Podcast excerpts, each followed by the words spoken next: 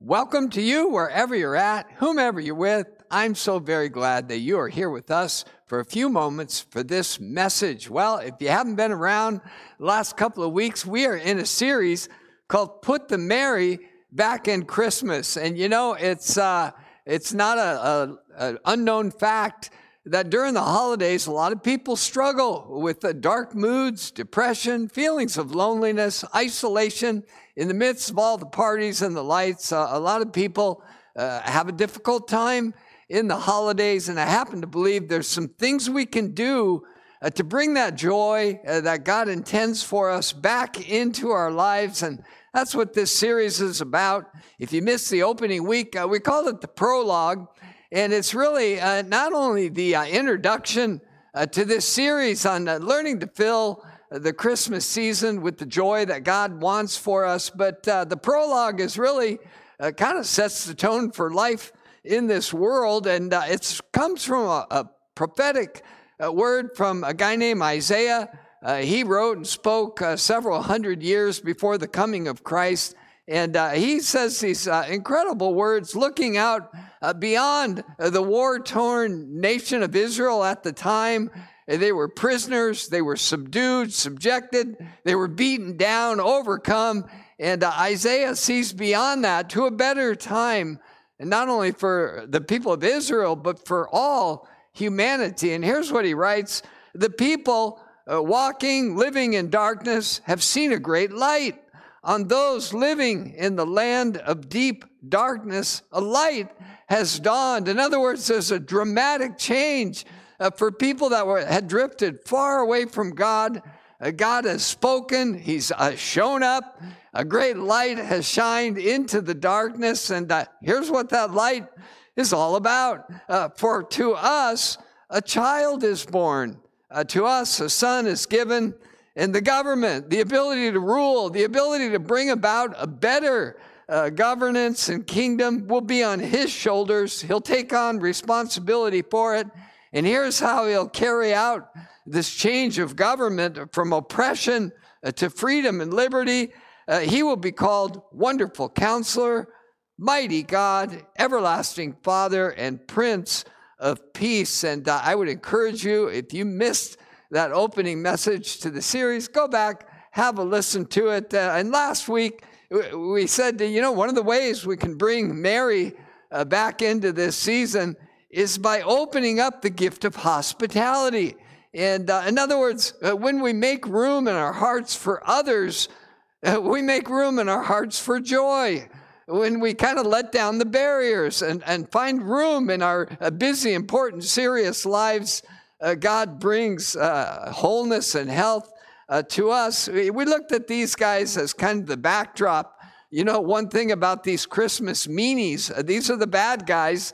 Uh, they didn't have the gift of hospitality. They were all so into their own agendas. There was no room to be concerned about the needs and wants of others. Well, uh, today in this message, we're going to zero in on two of these characters a guy named Scrooge and a guy named uh, Mr. Potter. Well, here's the truth about these guys uh, they both had a tendency to hoard their wealth.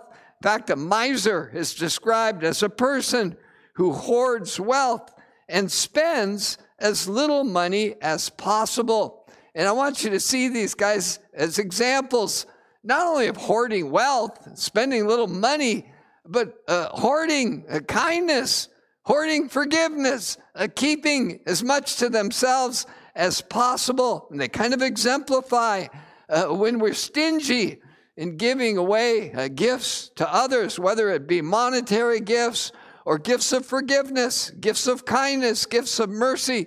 We end up hurting ourselves and squeezing the joy out of our own lives. And so uh, I'm calling this message Share the Gift of generosity. If we open the gift of hospitality uh, to, you know, bring some Merry back into the season, well, if you'll share the gift of generosity, I guarantee you it will come back and reward you. Uh, here's a quote that uh, I found uh, pretty spot on. You may know a guy named Winston Churchill. He made this comment. He said, We make a living by what we get, but we make a life by what we give. You know, that pretty much uh, highlights what we're talking about. Uh, we make a living by the things we bring to ourselves. But if you want to fill your life up with uh, joy and happiness and well being, the kind of kingdom that Jesus came to bring, well, you learn that the more you give, the more you step into the fullness that God has for us. Uh, here's how Jesus uh, proclaimed this truth He said, Freely you've received. Well, how about freely giving? You know, God poured his riches out on us. In fact, the Apostle Paul would write, We've been blessed with every spiritual blessing in the heavenly realms freely without cost, simply because we said, Lord, I need your grace and your mercy. Well, Jesus said, uh, if you want to live well, uh, turn that dynamic around and treat people that way. Freely you've received from God, now freely give to others. You know, here's some uh, definition to the idea of generosity in the Bible. Uh, it's seen as uh, being a blessing to someone. You know, that just sounds like uh, you have a good influence on others. In fact, uh, even more defined, a source of blessing, uh, bringing prosperity to others, a gift. Uh, that gives praise to God. It's something that upright and honorable people do. It's good, it's pleasant, and it's agreeable. You know, that sounds like a pretty beautiful commodity to add to our lives. The gift of generosity. But I think the key there is becoming a source of blessing to others. In fact, when God promised Abraham that he was going to do something for the world through him, he said, I'm going to bless you so that you can be a blessing to the nations. And that's what Abram uh, experienced. That's what his children experienced. And that eventually what resulted in the coming of Christ into the world. I'm going to bless you so that you can be a blessing to others. Uh, you know, uh, getting into this dynamic uh, of giving and of receiving freely from God, giving freely to others. Uh, love the wisdom of Solomon. He says in Proverbs 11, uh, one person, if you're noticing the way folks live, one person gives freely. He, he does what God suggests and yet he gains even more. You know, somebody once said, You can't outgive God. And uh, this is what Solomon is pointing out. One person, he just seems to give freely to others, and yet he gains even more. But hey, go figure this out.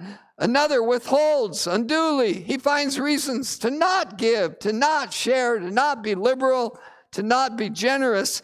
Uh, but he comes to poverty. You would think it wouldn't work that way. If he was stingy, saved his pennies, he'd become wealthier and wealthier. But Solomon says life doesn't work that way. When we hoard to ourselves, uh, we end up coming into poverty, whether it be uh, financial, spiritual, emotional, or relational. And then he uh, punctuates this truth a generous person will prosper. Whoever refreshes others will himself be refreshed. Uh, you know, uh, Solomon was observing uh, one of the keys of the universe. Uh, God's creation works on these truths, on these principles. It's no less true than the fact that gravity uh, holds you down and holds the, the cosmos in place. Well, it's same as true as when we give, God gives back to us. When we refresh others, God Himself refreshes us. Again, uh, Jesus spoke to this dynamic. He said, Give, and it will be given to you. A good measure, pressed down, shaken together, running over, will be poured into your lap. For with the measure you use, it will be measured to you. You know, that's, a, that's kind of a sobering truth. And what Jesus is saying is the measure, uh, the liberality the, the uh, freedom by which we bless and are generous to others in all ways, yes, with our, with our possessions, with our money, but also with our time, with our grace, with our mercy, with our forgiveness. If we're liberal in doing that, God will be liberal in dealing with us. Uh, but if we're stingy, if we're measured, well, uh, God will be stingy with us. He'll measure out uh, with the measure that we treat others with. You know, I was reminded we were on vacation once and uh, settled into our hotel. been a long day of traveling and hiking, and we were in need of food, but nobody wanted to leave the hotel room. Uh, my wife ventured across the street and she found a, a great barbecue restaurant.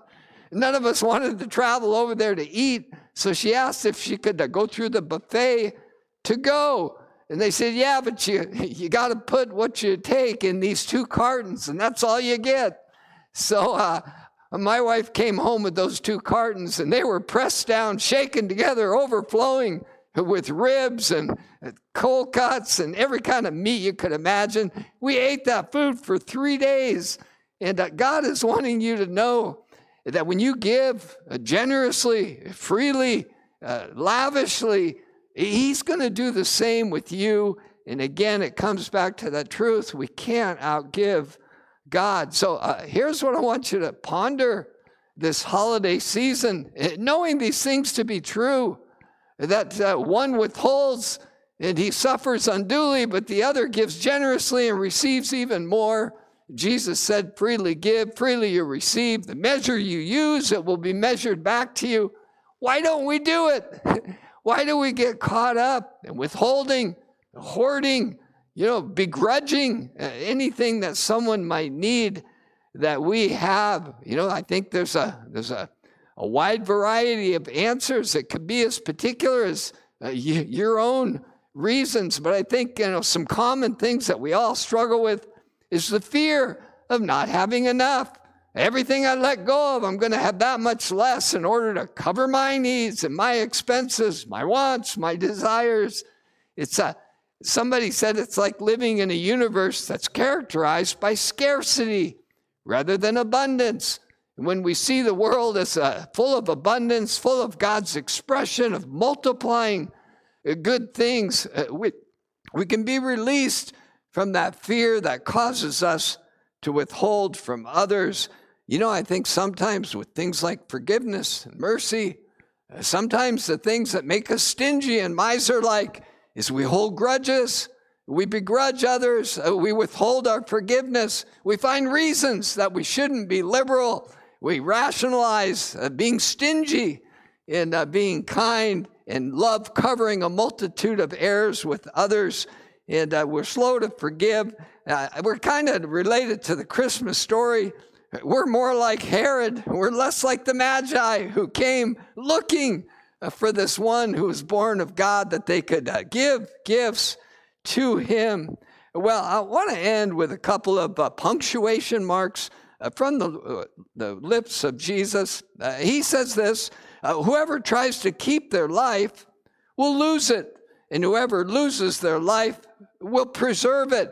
Again, highlighting that dynamic. We really don't help ourselves when we get caught up in withholding whatever it is, whatever gift that we could lavish on others to be a blessing to them. Uh, you know, Jesus told a story of a guy who uh, thought he needed to, to keep everything he had to himself. And in this case, it was his possessions, it was his uh, increase that he gained from having a bumper crop. Jesus told a story about a guy whose land brought forth plenty. Uh, the pump was primed for him to become a generous individual, but instead, he saw God's blessings as for him alone. And uh, rather than becoming a source of blessing to others. He hoarded to himself. He tore down his barns, built bigger barns, filled them with the grain, and then he commends himself. He says, I'll say to myself, Look, uh, you've done well. You have plenty of grain laid up for many years. Take it easy. Eat, drink, and be merry. It's time to retire and live high on the hog. Uh, but God said to him, You fool, this very night your life will be demanded. That's a strong word. This very night, your life will be demanded from you. Show me the books. what was your life about? Where did you give your riches? Where did you uh, direct your best? And then Jesus said, Who will get what you have prepared for yourself?